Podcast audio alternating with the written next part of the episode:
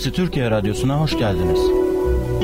Önümüzdeki 30 dakika içerisinde Geçmişten Sonsuzluğa ve Çarmıhın Mucizesi adlı programlarımıza yer vereceğiz.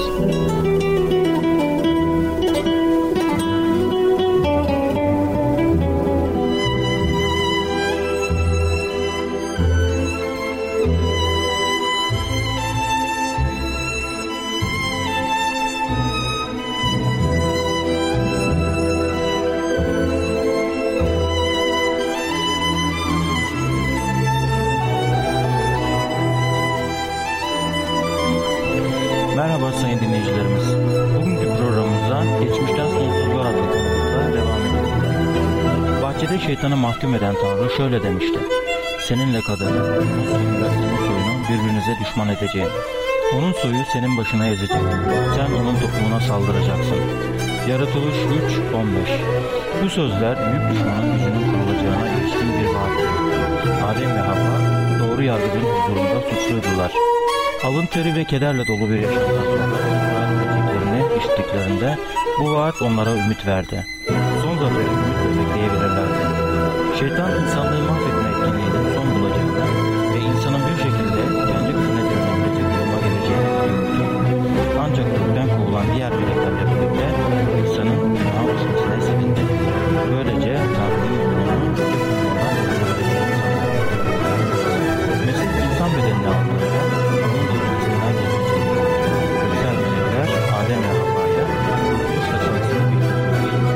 Adem ve eşi şeytanın eline bırakılmayacaktı. Tövbe ve Mesih'e iman yoluyla yeniden Tanrı'nın çocukları olabileceklerdi.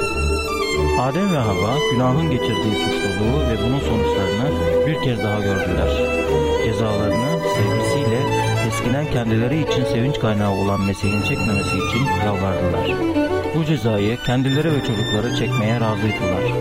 Ancak Yahve'nin yasası onun yönetiminin temelini oluşturduğundan bir meleğin canı bile günah için kurban olarak sunulamazdı. Yalnızca insanı yaratmış olan Tanrı oğlu onun yerine kurban olabilirdi. Adem'in günahı sefalet ve ölüm getirmişti. Mesih'in ölümü ise yaşam ve ölümsüzlük getirecekti. Adem yaratıldığı zaman yeryüzünde hakimiyet sahibiydi. Ancak ayartıya teslim olarak şeytanın tutsağı haline geldi. Bu hakimiyet kendisi üzerinde zafer kazanan şeytana geçti. Şeytan bu çağın ilahı haline geldi. 2. Korintliler 4 4 Ne var ki Mesih kendisini kurban olarak sunarak yalnızca insanı kurtarmakla kalmadı, insanın yitirdiği hakimiyeti de geri aldı. İlk Adem'in kaybettiği her şey ikincisi aracılığıyla geri alındı. Mika 4-8 Tanrı yeryüzünü kutsal ve mutlu varlıkların konutu olarak yaratmıştı. Yeryüzü kurtulanların sonsuz konutu olmak üzere Tanrı'nın gücüyle günahtan ve kederden arındığı zaman Tanrı'nın bu isteği yerine gelecektir.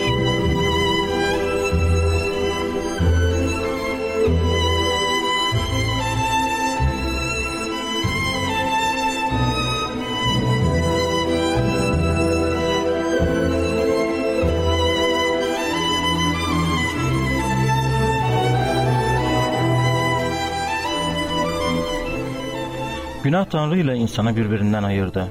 Yalnızca Mesih'in kefareti aracılığıyla bu uçurum kapanabilir.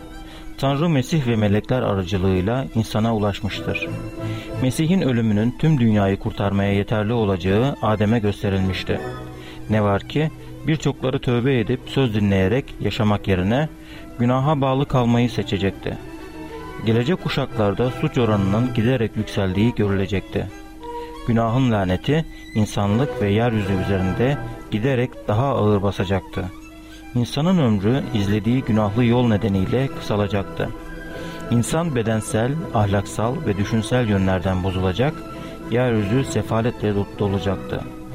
Hırslı tutkular ve arzular nedeniyle insanlar kurtuluş tasarısının yüce gerçeklerini takdir edemez hale geleceklerdi. Sadece Mesih kendisine imanla yaklaşanların tüm gereksinimlerini karşılayacaktı. Tanrı bilgisini koruyarak sarsılmadan duran bir azınlık her zaman var olacaktı. Günahın tövbeyle kabullenildiğini ve beklenen Mesih'e iman edildiğini göstermek için kurban sunulması öngörüldü. Adem için ilk kurban acı verici oldu. Yalnızca Tanrı'nın verdiği bir canı almak için elini kaldırdı. Ölüme ilk kez tanık oldu. Tanrı'nın sözünü dinleseydi ölümün olmayacağını biliyordu. Kendi günahı yüzünden Tanrı oğlunun kanının döküleceği düşüncesiyle dehşete kapıldı. Böylece suçunun nedenli büyük olduğunu ve yalnızca Tanrı oğlunun ölümüyle ortadan kalkabileceğini gördü. Karanlık gelecek Hürümüt yıldızıyla aydınlandı. Kurtuluş tasarısının insanın kurtuluşundan daha derin ve geniş bir anlamı vardı. Tanrı'nın yasasına yalnızca bu küçük dünyanın sakinleri saygı duymakla kalmayacak, onun karakterinin haklılığı ve doğruluğu bütün evrenin gözleri önüne serilecekti. Kurtarıcı çarmıhtan önce bunu dört gözle bekliyordu. Bu dünya şimdi yargılanıyor. Bu dünyanın egemeni şimdi dışarı atılacak. Ben yerden yukarı kaldırıldığım zaman bütün insanları kendime çekeceğim. Yuhanna 12, 31'den 32'ye kadar. İnsanlığın kurtuluşu için ölen Mesih, şeytanın isyanına karşı duran, Tanrı'nın ve onun oğlunun haklılığını gösterecek, Tanrı'nın buyruğunun saygınlığını sergileyecek, günahın doğasını ve sonuçlarını açığa vuracaktı. Başlangıçtan beri en büyük anlaşmazlık konusu Tanrı'nın buyruğuydu. Şeytan, Tanrı'nın adaletsiz, buyruğunun da kusurlu olduğunu öne sürüyordu. Tüm evrenin iyiliği için bunun değişmesi gerekliydi. Tanrı'nın buyruğuna saldıran şeytan, buyruğu veren Tanrı'nın yetkisini ortadan kaldırmak istedi.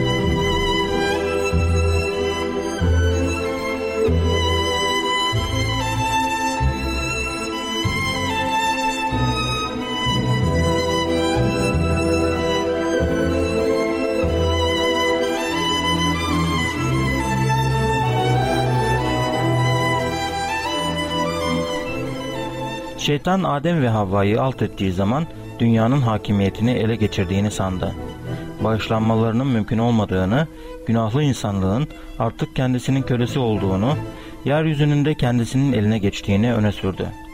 Ancak Tanrı günahların cezasını çekmek üzere kendi oğlunu feda etti. Böylece insanlıkla barışmayı ve onları Aden'deki yuvalarına yeniden kavuşturmayı amaçlıyordu. Gökte başlayan büyük mücadele şeytanın kendisine ait gördüğü yeryüzünde devam edecekti. Mesih'in günahlı insanlığı kurtarmak amacıyla kendisine alçaltacak olması bütün evrenin hayranlığını kazandı. Mesih dünyamıza insan biçiminde geldiği zaman bütün evren onu yemlikten çarmıha kadar izledi. Gökler İsa'nın göğüs gerdiği hakaretlere ve alaylara tanık oldu. Bütün bunların arkasında şeytanın bulunduğunu gördüler ışık ve karanlık arasında giderek güçlenen savaşı izlediler. Mesih çarmıkta tamamlandı dediği zaman yerde ve gökte bir zafer çığlığı yükseldi.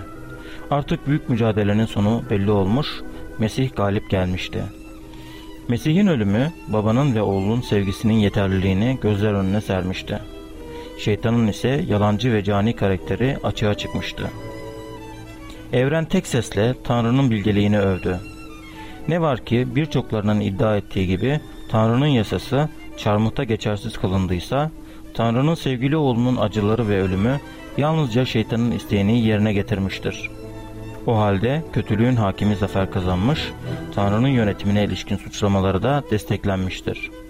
Mesih'in insan suçlarının cezasını üstlenmesi, yasanın değişmezliğiyle Tanrı'nın doğru, merhametli ve özverili olduğunu gösterir. Tanrı'nın sınırsız adaleti ve merhameti onun yönetiminde bir arada sergilenmektedir.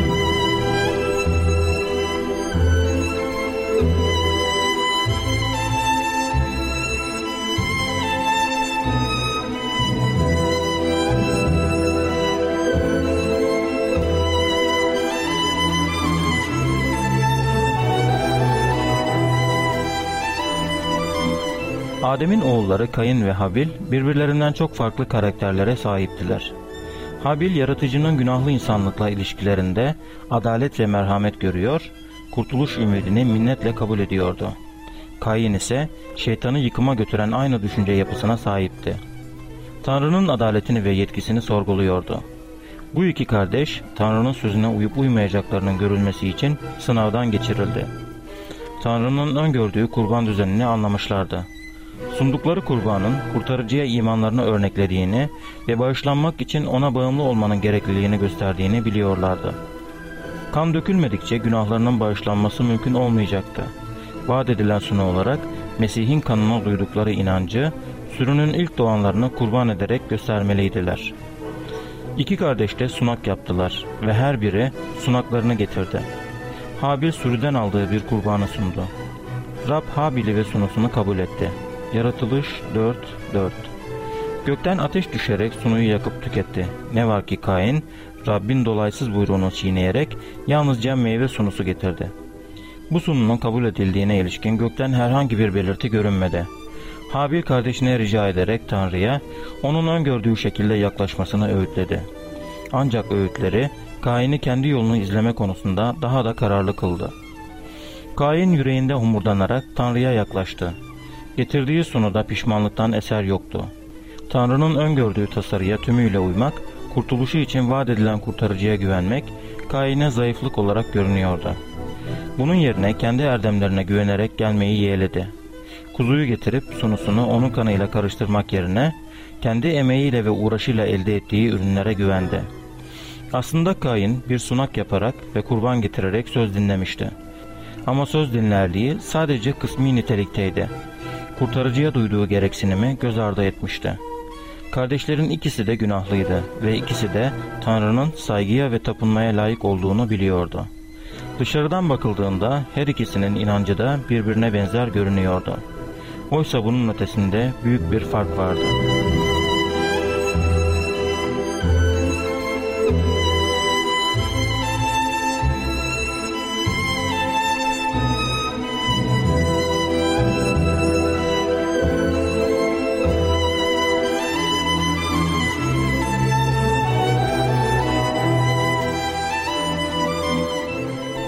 Kain ve Habil arasındaki büyük fark.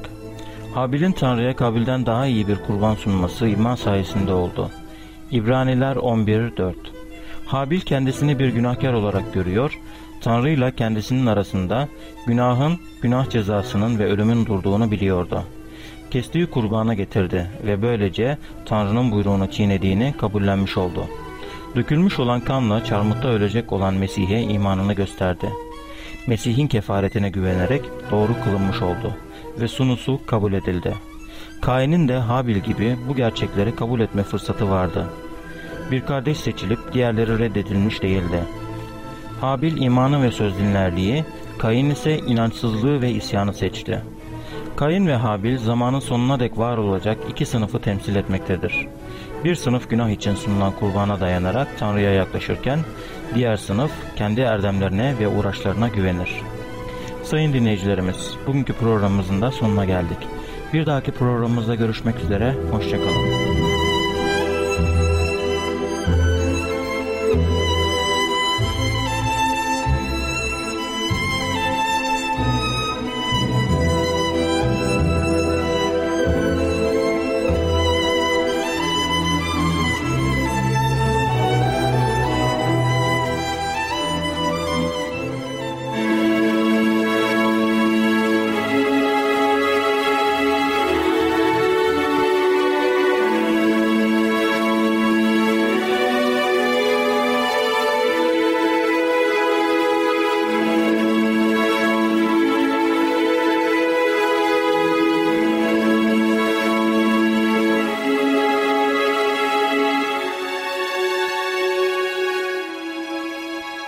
Sayın dinleyiciler.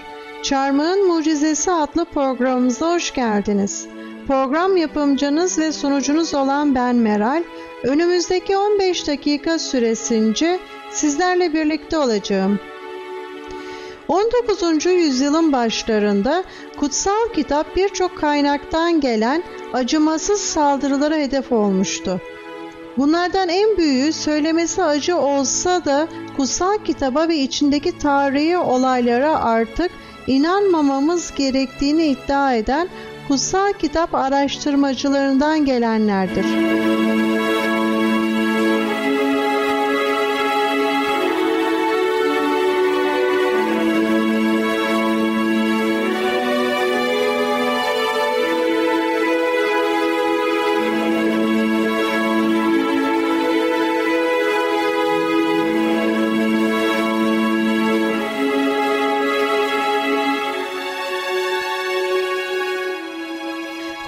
Kitabın kaynağını açıklamak için bir sürü yeni teori türetilmişti ve birbirinden farklı olsalar da genelde hepsinin ortak noktası şuydu.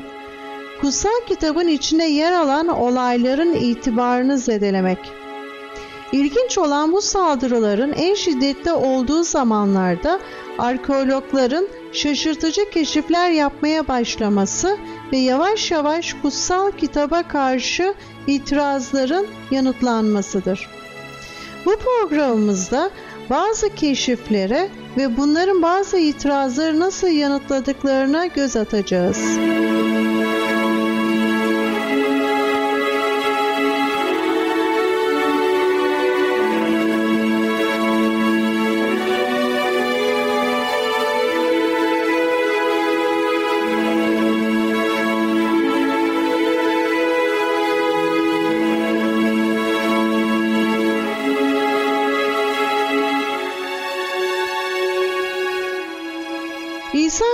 şöyle demiştir.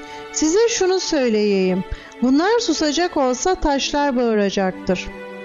Burada İsa muhtemelen arkeolojiden söz etmiyor olsa da kastetmiş olabilir. Yıllar boyunca Rosetta taşı ve Behistun yazıtları gibi çeşitli arkeolojik keşifler kutsal kitap kaydını onaylamaya yardımcı olmuşlardır. İnsanlar bulguları yorumlarlar ve böylece sübjektif unsur her zaman ön plana çıkar. Ayrıca bazı araştırmacılar bir buluntu üzerine dini olayların aleyhinde yorum yapsa ne olur? İmanımız sarsılır mı? Arkeolojik yorumların inandığımız değerlere uyması hoş olsa da inancımız kayalara ve kitabelere değil İsa Mesih'te bizlere açıklanan vaatlere dayanmalıdır.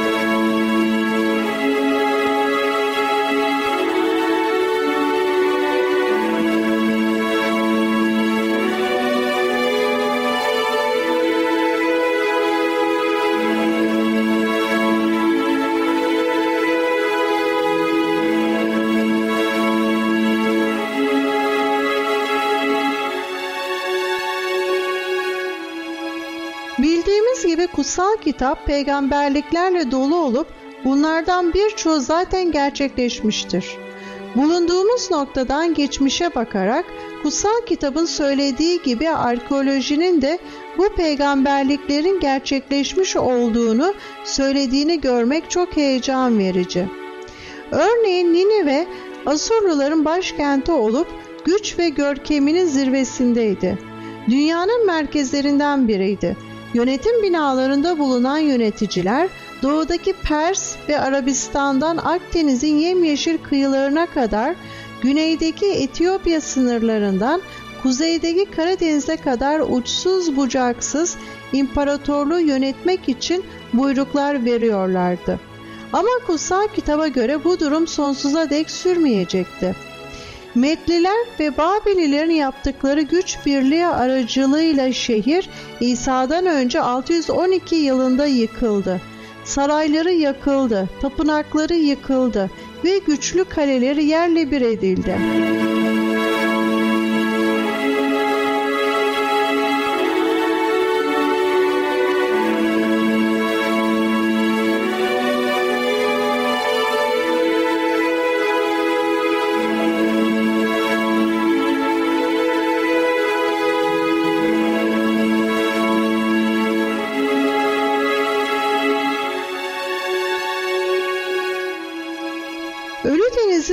Doğusundaki küçük bir köyde Muavit taşı denilen Kral Meşa tarafından yazdırılan bir yazıt taşı bulunmuştur.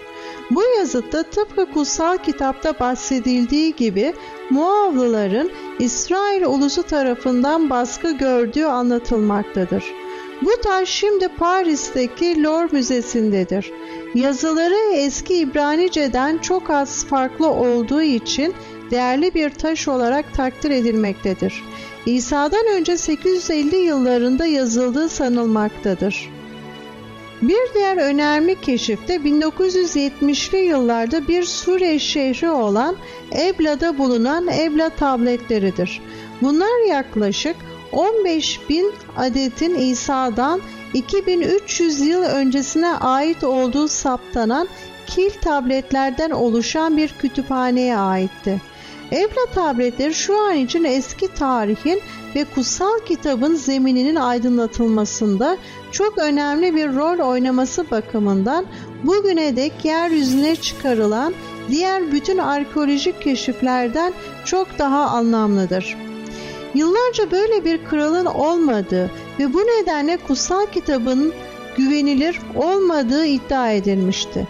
Fakat 1840'lı yıllarda yapılan arkeolojik çalışmalar içinde heykel ve Asur kralı Sargon'dan bahseden yazıtlar bulunan bir sarayı ortaya çıkarmıştır. Kutsal kitap yine arkeoloji tarafından doğrulanmıştır.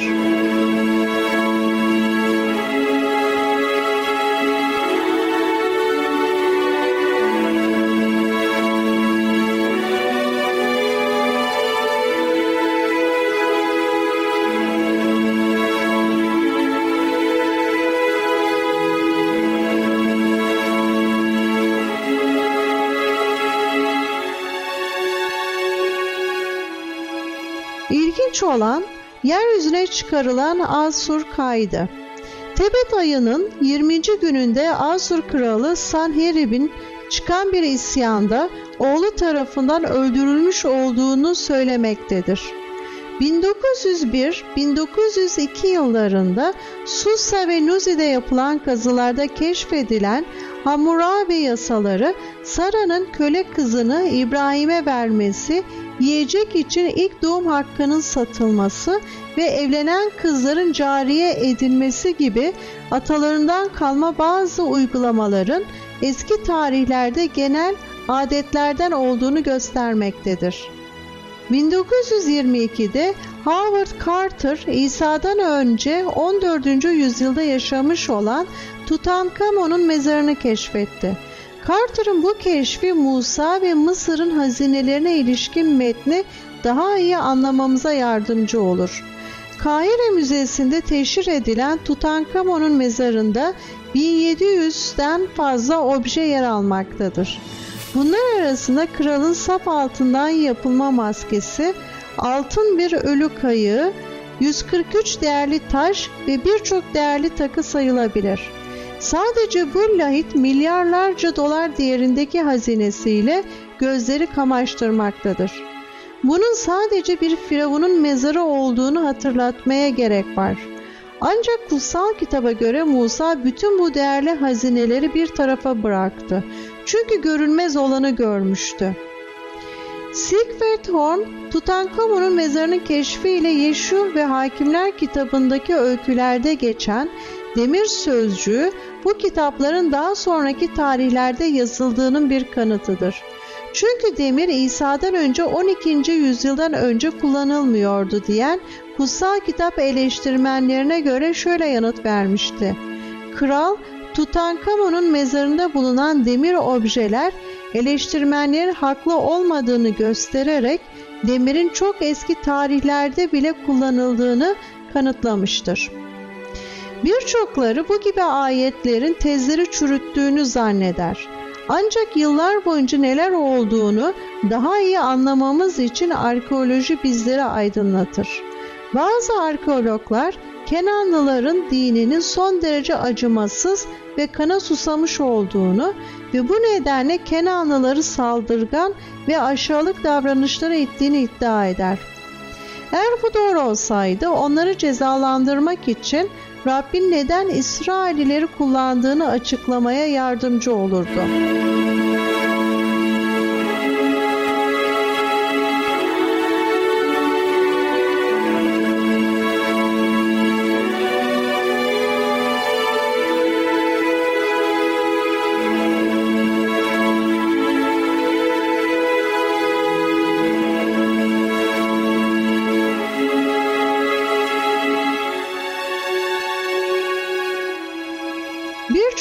Durumda hep var olan eski yazılara karşı şüphecilik, kutsal kitaptaki yazılara karşı da var olmuştur. Birçok insan bu dünyanın eski tarihi hakkındaki dini kayıtların ve atalar, peygamberler, hakimler ve krallar hakkındaki öykülerin birçok durumda Grek ve Latin yazıları aracılığıyla bizlere ulaşan efsaneler olduğunu düşünür. 19. yüzyılın en ünlü tarihçileri ve ilahiyatçıları bile kutsal kitaptaki öykülerin doğruluğundan şüphe etmişler ve onun en şiddetli eleştirmenler arasında yer almışlardır. Bu davranış 21. yüzyılla birlikte büyük ölçü değişmiştir. Artık daha öncesine kıyasla eski aite öykülerine ve öğretilerine daha fazla saygı gösterilmektedir. Yakın doğudaki araştırmacıların sonuçları bu konuda oldukça etkili olmuştur. Eski uygarlıklar üzerine arkeolojinin sağlamış olduğu aydınlanmanın ışığında eski ahit sadece tarihi olarak güvenilir olmakla kalmayıp aynı zamanda eski dünyanın en iyi ürünleriyle kıyaslandığında kapsam, güç ve yüksek idealler bağlamında rakipsiz kalmaktadır. Evet sayın dinleyiciler bir programımızın daha sonuna geldik. Yeni bir programda görüşmek dileğiyle şimdilik hoşçakalın.